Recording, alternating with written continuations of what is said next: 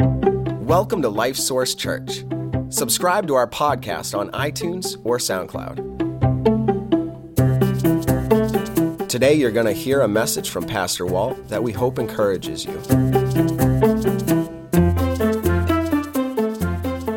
It's great to see all of you today. I was away last week, and so it's always good to get back and see you. It's an encouragement to me personally to see you here. It's also an encouragement as a pastor to see you here. And great to have all of you who are joining us online, Life Source family, as well as others who might you might consider yourself a guest with us today.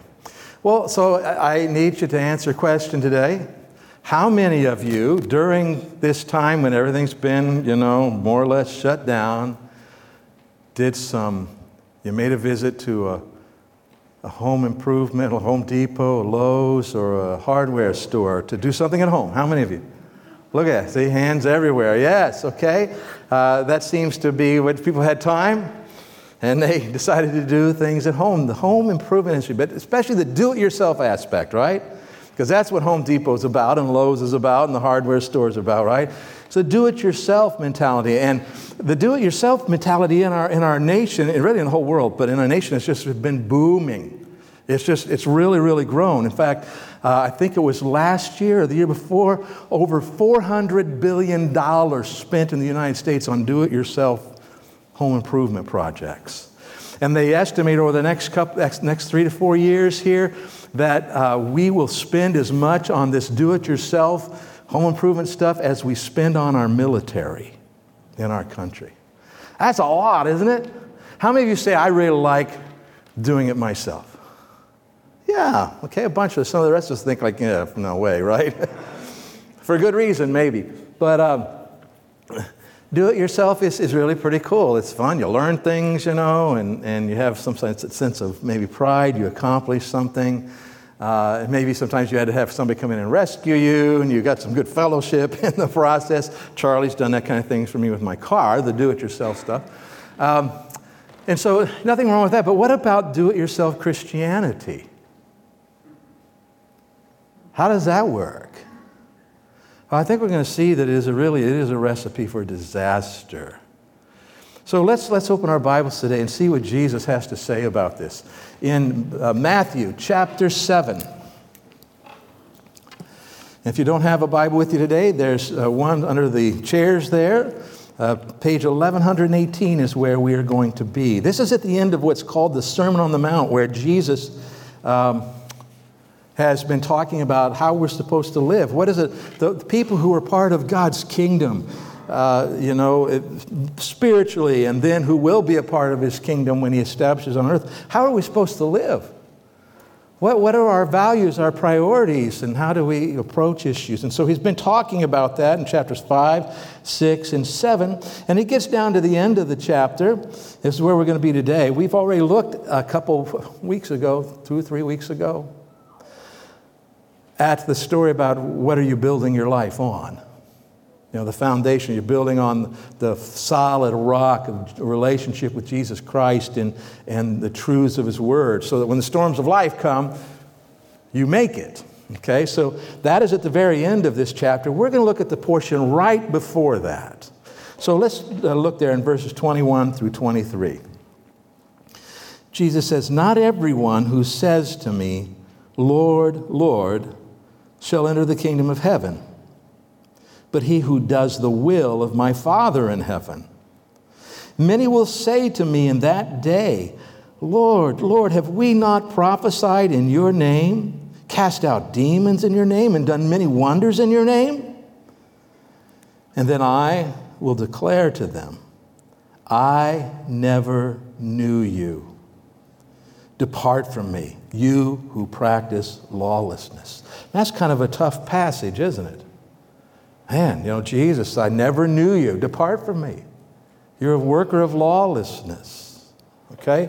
And I think that some people, I don't know how many people will actually be surprised at this when they experience it, but it's still going to be a shock either way.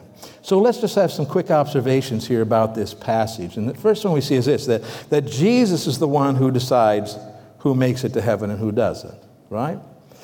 The Lord decides. And so if we want to make it to heaven, we have to say, what does the Lord expect? What are his expectations? What has he set up as for the conditions? Because the point is we don't get to set the terms. He does. The Lord is the one who decides who makes it to heaven and who doesn't. Second thing is you don't get into heaven by saying the right thing, but by doing the right thing. Now, we're going to talk about this in a minute, because if you understand your Bible doctrine and the doctrine of salvation, you might go, hey, wait a minute. What do you mean, do the right thing, right? So we're going to talk about that. But before I do, just understand. If you notice in verse 21, what do they say? Lord, Lord. Verse 22, Lord, Lord. And if you remember when we looked at the passage a few weeks ago about this, what are you building your life upon? What kind of a foundation? We start off there where Jesus says, why do you call me Lord, Lord, but not do the things that I say? And so that's kind of the same idea here, right? They're saying Lord, Lord, but they aren't doing Lord, Lord. And so you don't get into heaven by saying the right things, but by doing the right things. By the way, I think it is very easy for us as Christians, if we aren't careful, to know how to say the right things, right? We learn what the right things are to say, but our lives need to match it as well, okay? So the third thing we see here is that many will try to get into heaven by doing their own thing, but it won't work. Right? Well, Lord, Lord, didn't we do this for you? And we did this in your name, and we did that in your name. And you look here and you say, wow, prophesying, casting out demons, wonders. Were those real? Were they not real? I don't think it really matters. There's things there that maybe we don't know the answers to, but Jesus is very clear that you can do, how do I say it? You know, you can do, if you do your own thing, it's not going to be what he's looking for. Doesn't matter how good it looks. You know, if you think about that, if you had those of you who have had children, and the rest of you have been children, right? Is that safe to say? All right? And so you tell your child, listen, you absolutely have to clean your room today. You have to. In fact, you don't come out for lunch if your room isn't clean, right? I mean, you got to clean your room. But see, I was a terrible dad, wasn't I? No lunch until you clean your room. And so let's say that what they did, and they decided they vacuumed the hallway and then put away the dishes. And so they go to make a sandwich. What does Dad say? Did you clean your room? Well, no, but I did this and I did this. I told you you had to do what? Clean your room, okay? And so this is the idea. What we see here is the Lord has something that he's looking for, and people do their own thing instead of what the Lord is wanting them to do, okay? So we'll dig into that a little bit more. And then finally this, that doing the Father's will is about having the kind of relationship with Jesus that changes how you live your life. Because this is what he says. Look in verse 23. And I will declare to you what I never knew you. You practice lawlessness. You're doing different things than I would have had you do. You aren't living. And so this idea of doing the Father's will, which is what he says in verse 21, you must do the will of my Father in heaven. The Father's will is about having the kind of relationship with Jesus that changes how you live your life. And in John chapter 17, Jesus refers this idea of this knowing and this relationship when he said, and this is eternal life, he's talking to God the Father, that they may know you, the only true God, and Jesus Christ, whom you have sent. So this idea of knowing, it's about a relationship, isn't it? We know him, he knows us, because we came into a saving relationship with him. And we are going to talk more about that in just a little bit. But so understand that when we get saved, that moment when we receive Christ as Savior, and I say the word saved, you know, those of you here probably know what I'm talking about. Those of you watching may or may not. It might sound like kind of a strange term to you. But what we're talking about is the fact that we have all sinned against a holy God, and there's a penalty that needs to be paid for that. And if we die without addressing that issue, we will be paying that penalty. And when we talk about being saved, we're talking about the fact that we have come, turned to Christ and received Christ as Savior. You know, He died for our sins and rose again. And we accept that payment for our sins, so we don't have to pay it. So we have been what? Saved from the penalty of our sins. That's what that word means when I say saved. We've entered into a relationship with Christ. And that relationship, what happens is that deep down inside, something changes. Because deep down inside, let me back up. Think about this idea of knowing someone and having it change your life. You know, some of you probably met someone as you were growing up who became your best friend. I mean, they were the best of the best friends. And you did everything together, and it changed your life. You know, it changed how you lived your life, the things that you did. If those of you are married, right, you met someone who you fell in love with, and that has changed how you live your life. Well, this is similar in a sense, except that those relationships are outside in, right? The friendship changed the relationship, but it's from the outside in. That marriage changed the relationship, but it's coming from the outside in. But when we enter a relationship with Jesus, He moves inside.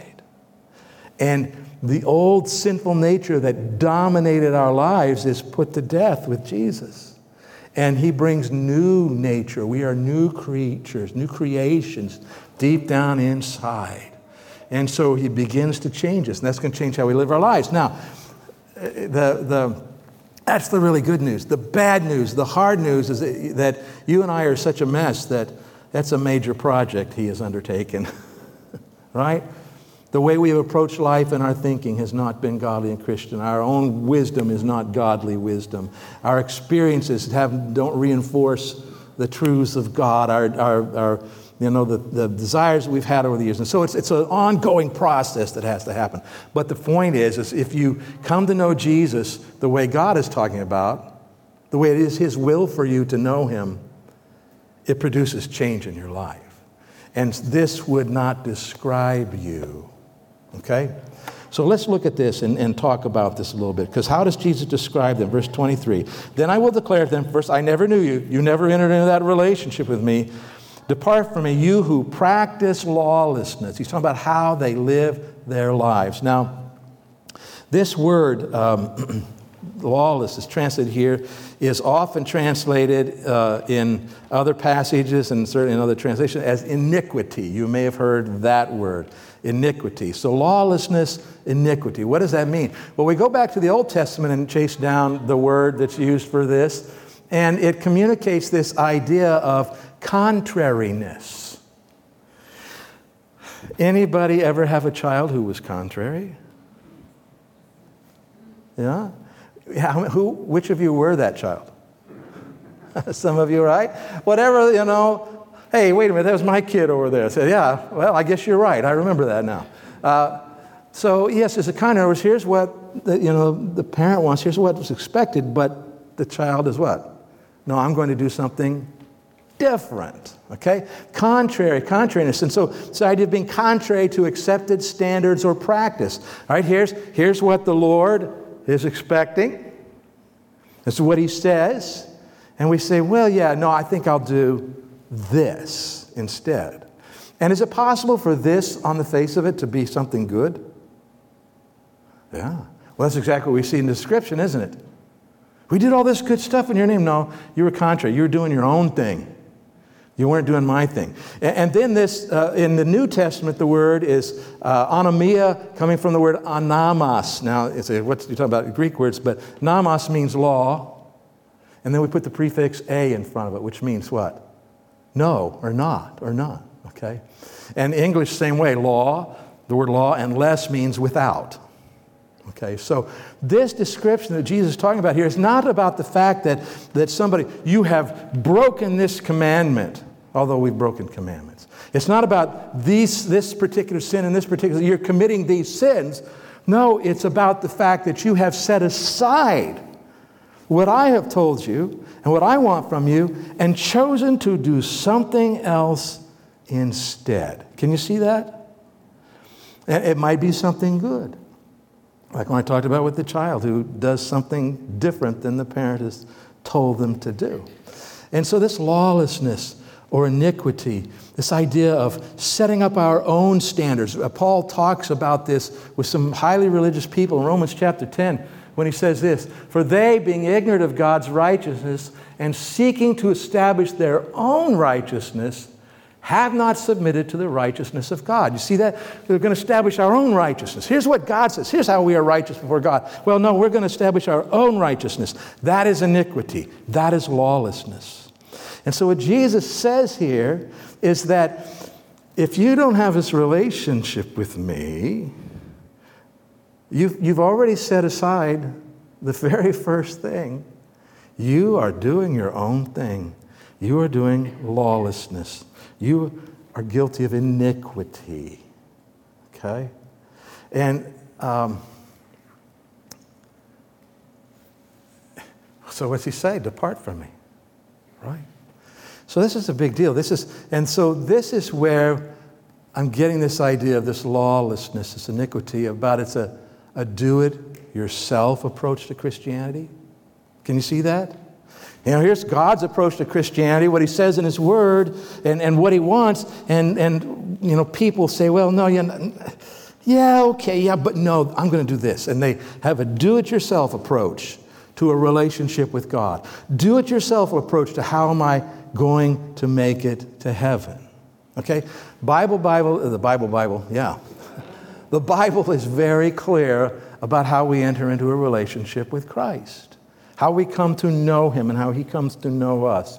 And that is when we acknowledge that we have sinned before a holy God.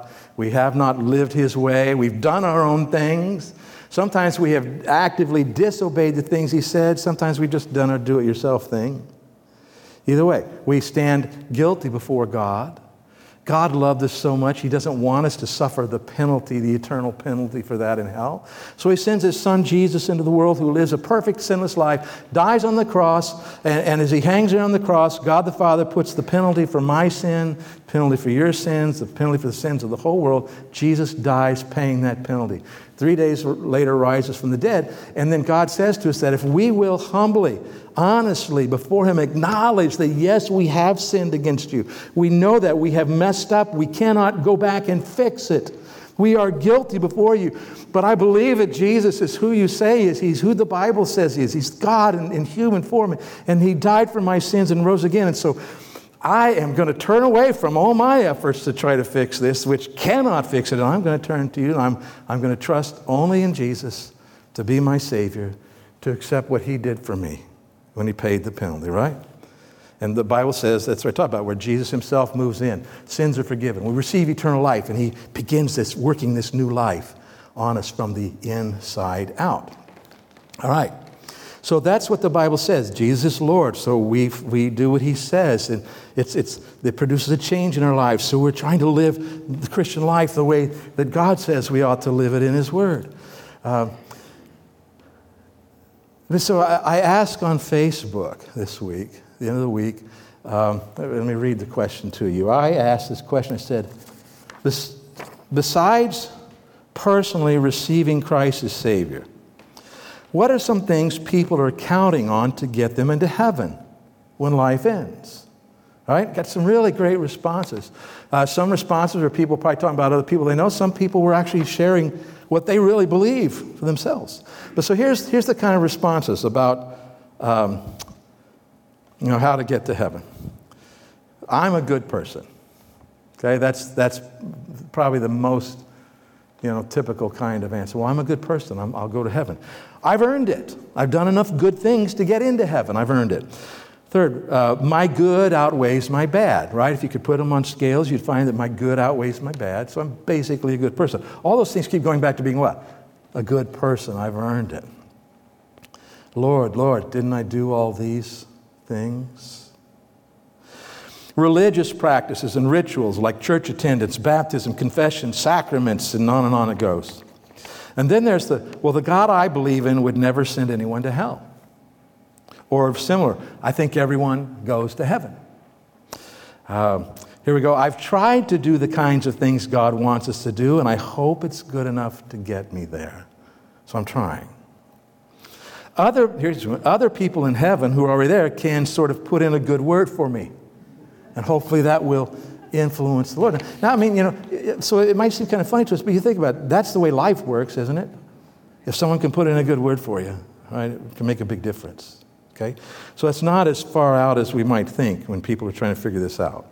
Okay, giving money to the church and to the poor, trying to live by the Ten Commandments, or I don't believe in the afterlife, therefore it doesn't exist. Or I believe in reincarnation. So if I don't get it right this time around, hopefully I'll do better in my next life, right? I think I'm all set because my whole family is Christian and I've always been Christian too. Okay, so all these things that are not about receiving Christ as Savior. So what are these? How would we describe these? Do it yourself Christianity. You know, I'm going to be all right with God because of these things that I can do myself. Well, what does the Bible say about that? We have this choice to do what it says, to receive Christ as Savior, or to do it some other way, we think. All right? Well, consider what the Scripture says.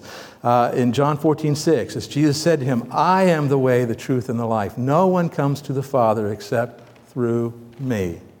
Pretty clear, right? All those other things aren't about coming through Jesus. But Jesus said, all those other things don't work. Okay? In Acts chapter 4:12, it says, nor is there salvation in any other, for there is no other name under heaven given among men by which we must be saved. We have to come to Jesus to be saved. There is no do-it-yourself path to have a relationship with Christ that provides forgiveness of sins and eternal life. 1 Timothy, it says, for there is one God and one mediator between God and man, the man Christ Jesus. There's no religion that can be your mediator. There's no human being, priest, or anybody who can be your mediator. You have to go to Jesus. It's about coming into that relationship that we read about, right? I didn't know you. We didn't have a relationship. You've done your own thing. Okay, I never knew you. Now, so where does this leave people who have a do-it-yourself Christianity? By the way, you know, I don't think we want to have this big critical attitude about people who are doing it their own thing, because very often they don't know better, right? I mean, I think between them and God, sometimes there's a sense they know better, but the idea is they don't know the best way, and they're trying to figure it out. Okay? But where does it leave people who are in this do-it-yourself Christianity? John chapter 3, Jesus talking about himself, he says this, he who believes in him, himself, the Son of God, he who believes in him is not condemned, but he who does not believe is condemned, what's the next word? Already. Because he has not believed in the name of the only begotten Son of God. So we are already condemned, and so when we do the do-it-yourself thing, it doesn't change that fact. We're already condemned. The only thing that uncondemns us is when we turn to Jesus and receive him as Savior. In John chapter 8, later on, he said, Jesus says, therefore I said to you that you will die in your sins. For if you do not believe that I am he, you will die in your sins. And dying in your sins means you are still on the hook for them. You are still guilty before God. You are one of these people that Jesus would say, I never knew you. You did your own thing. You did a do-it-yourself approach, and that doesn't work. It's not acceptable. So, now, if you're watching today, or you're here listening, and you're thinking, wow, if that's right, that means that I'm in trouble. I'm in trouble with God. My sins aren't forgiven. I'm going to have to pay for my sins in eternity. But let me just say to you that there's tremendous hope, because every one of us here today, those of us, most of us probably here today who have received Christ as Savior, we've been forgiven, he's moved in, he's working on us. Every one of us started off with do it yourself Christianity. We all did. And the reality is, and we're going to talk about this, the reality is that those of us who are Christians, we still struggle with do-it-yourself Christianity. We still have a tendency to do that. So if you're saying, wow, I'm in trouble, well, yeah, we all were. But the idea is, again, understand that Jesus died for your sins, rose again. You can say, no more of this do-it-yourself stuff. I'm going to turn to Jesus and receive him as my Savior. That's what I'm going to do. And when you do that, that is a once-in-a-lifetime decision that changes you forever and changes your eternal destiny and begins to change your life now in so many, many good ways. And so all you need to do is to just get real honest with God and say, God, that's me. God, that's me. That describes me, but I'm choosing now instead to receive Jesus and believe in him. I don't know everything that means, but what I know, I'm accepting. Okay? So let me encourage you to do that. Now, it's easy for us as Christians to say, we're all set, right? Because we received Jesus as Savior. We're good to go. And so this do-it-yourself Christianity doesn't apply to us anymore. Well, in the sense of which us, if we know the Lord and he knows us, we will not be told to depart. But can a Christian live from time to time and sometimes longer periods of time like they aren't a Christian? Can a Christian do that? Absolutely. The Apostle Paul in Ephesians chapter 4 talks about this, and he says, okay, he's talking to Christians, and he says, it's time to stop living like non-Christians. You need to look at your life, and the ways you're living like someone who's not a Christian needs to change. So yes, we can be guilty of this do-it-yourself Christianity. So let's talk about what this looks like in our lives as Christians. Do-it-yourself Christianity for Christians. And I'm not going to tell you how to do this. I want to tell you the problem with doing it. First thing is this: it rejects Christ in our lives. What do you mean it rejects Christ? Well, it does. It says, Christ, Lord, we don't need you. I know you say this, but, I'm not going with that. I'm going with this. So I don't need you here. And I don't want you here. I want to do this. And it's like saying to the Lord, Lord, you're not really necessary for my life. I'll let you know when I need you. I mean, don't those things sound horrendous? It's about rejecting Christ, but it is. Be honest about it. If here's how the Lord is telling us to live, and we're saying, and by the way, this isn't an all or nothing. We might be, here's how the Lord tells us to live, but this part here is what I'm saying. Yeah, I don't think so. I'm going to. And we don't even always consciously think that. We just make the change. So it rejects Christ in our lives. Second thing is it leads others to reject Christ. And this is a huge problem. Because here's the deal. If you and I are living like lukewarm Christians, the kind that the Lord says, I want to figure out how to vomit you out. If we're living like that and someone is looking and saying, I need an answer in life about God, and they look at your life, they're going to go, why would I want that? And here's the problem. So they reject this. But what do they think they have rejected? They think they have rejected real Christianity because they think that's what it is by looking at your life.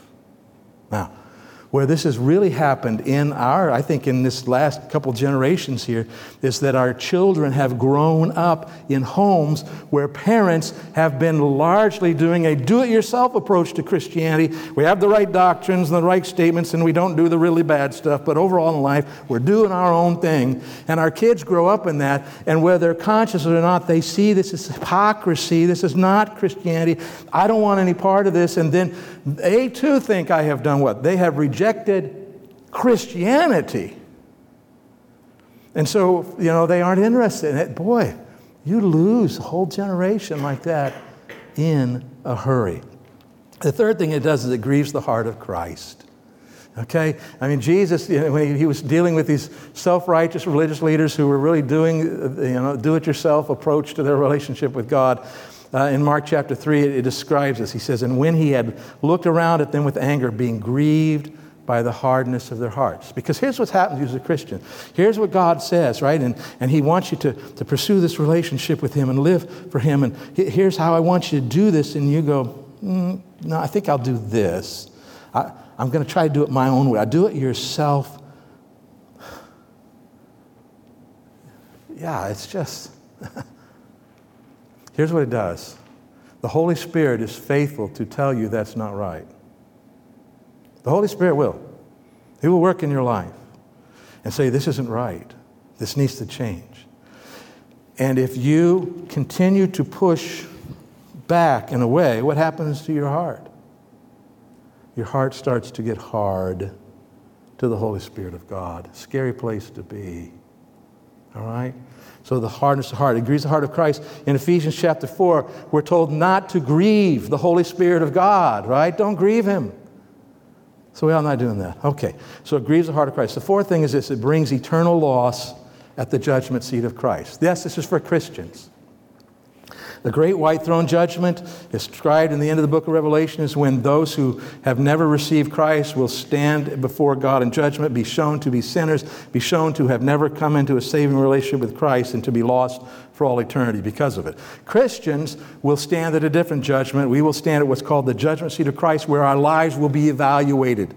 Here's how you lived your life. Let's look at this. Let's talk about it. And what did you do that was what I wanted you to do and that will last for eternity? What did you do that was what you wanted to do and will be lost for all eternity? And so the Scripture describes it like this. It says, each one's work will become clear, for the day will declare it, because it will be revealed by fire, and the fire will test each one's work of what sort it is. Let's continue, Anthony. If anyone's work which is built on it endures, he will receive a reward. If anyone's work is burned, he will suffer. What's the word? Loss. Suffer. Wait, I thought we were in heaven. We are in heaven. But at the judgment seat of Christ, when we're looking at our lives, there will be things that we will suffer. This sense of loss, like, I can't go back and fix this. I can't go back and reclaim this. You suffer loss. And you're going to be saved. Good news. He says, barely. If it were about works, you wouldn't be. We already know that. All right, so let's go to the next passage here. 2 Corinthians. He says, therefore, because these things are true, we make it our aim, whether present or absent, to be well-pleasing to him. That's what we need to do. I don't want to be my do-it-yourself Christianity. I want to please God by doing this his way. Let's continue. For we must all appear before the judgment seat of Christ, that each one may receive the things done in the body according to what he has done, whether good or bad. This is his evaluation we're talking about. Knowing, therefore, the terror of the Lord, we persuade men. Who is this judgment for? Christians or unsaved? For Christians. He says, knowing, therefore, the terror of the Lord, we persuade men. Take this seriously. Live for Christ. So think about this.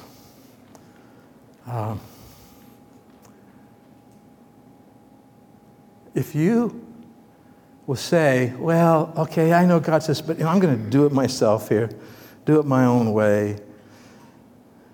And you think, well, it doesn't really matter. Yeah, judgment seat of Christ, I'm going to heaven.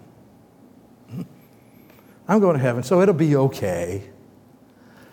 There's two things that you aren't understanding. And the first one is this, that when you stand at the judgment seat of Christ, and if you have that attitude or live by that attitude, I think you will find yourself terrified before a holy God whom you so lightly set aside. Forgiven, yes. Know his grace, yes. Eternal life instead of hell, yes. But I cannot believe how I did that in my life and didn't take this seriously. There's a terror. There's something that will be there that will not be positive. And it will matter to you more than anything else. And the one thing you will wish is that you had done things differently. And we're all going to have some of that in our lives, aren't we? But let's don't have a whole pattern of life be that way. The second thing you need to understand is this. If you can actually have an attitude that says, well, yeah, I know God says, but I'm going to do my own thing here anyway, because I'm going to heaven. It's not going to matter. I'm all set. If you can actually have that attitude and not be bothered by it, maybe, just maybe, you will be one of those who will hear, I never knew you. Depart from me, you who practice lawlessness. Because remember, what did we say? from this passage, that doing the Father's will, go ahead and go to that, Anthony, if you would. Doing the Father's will is about having the kind of relationship with Jesus that changes how you live your life. And so if you can just blow it off and not care, I think you ought to say, wait a minute, do I really know the Lord? Have I really come to Him? Right? I know for me, when I started attending a church to preach the gospel when I was 18 years old, and I had religious beliefs already, and I kind of said, well, yeah, that's cool, you know, and I just kind of got involved and went along. And it finally one day hit me, wait a minute.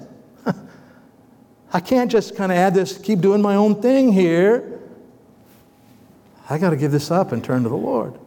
And so if you have just added this and you're still doing your own thing, maybe you don't know the Lord. And the Apostle Paul says in 2 Corinthians 13, examine yourselves as to whether you are in the faith. Test yourselves. Ask God, where am I at with this? And then respond in whatever way you may need to. All right, so how would you know if you are living a do-it-yourself Christianity instead of the way the Lord tends? Well, first of all, if you'll just be honest and open before God and ask Him, He'll begin to see things and He'll show you. But let me just talk to you about a few things here that are things that ought to mark the life of a Christian who is doing the Lord's will as opposed to your own thing, okay?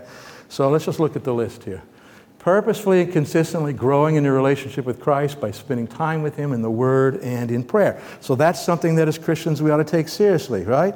And we ought to be doing. But if you're not doing that, or if you're doing something different, you do it yourself. You see the difference? So ask yourself, does that describe me? Now, before I go any farther, let me say to you that I think every one of these things we're going to look at, anybody who is sincere in their Christian life is going to go, oh yeah, I'm really not, yeah, I need to make some adjustments and changes, okay? That's fine. But isn't that the way we ought to live our lives? Lord, show me today. Where am I missing it? I don't want to be this do-it-yourself Christian. I want to do it your way and honor you. Be doing your will. All right, so another thing. Making daily decisions to live by what the Lord is showing you in the Word and in prayer, or not, or something else. Okay, next one. Next one there. Being actively engaged with, committed to, supportive of, and serving in the church that Jesus loved and died for. Okay, that is what we ought to be doing. Or are we doing our own thing? Well, yeah, I kind of know that, but you know what? I'm going to do this instead. All right, continue.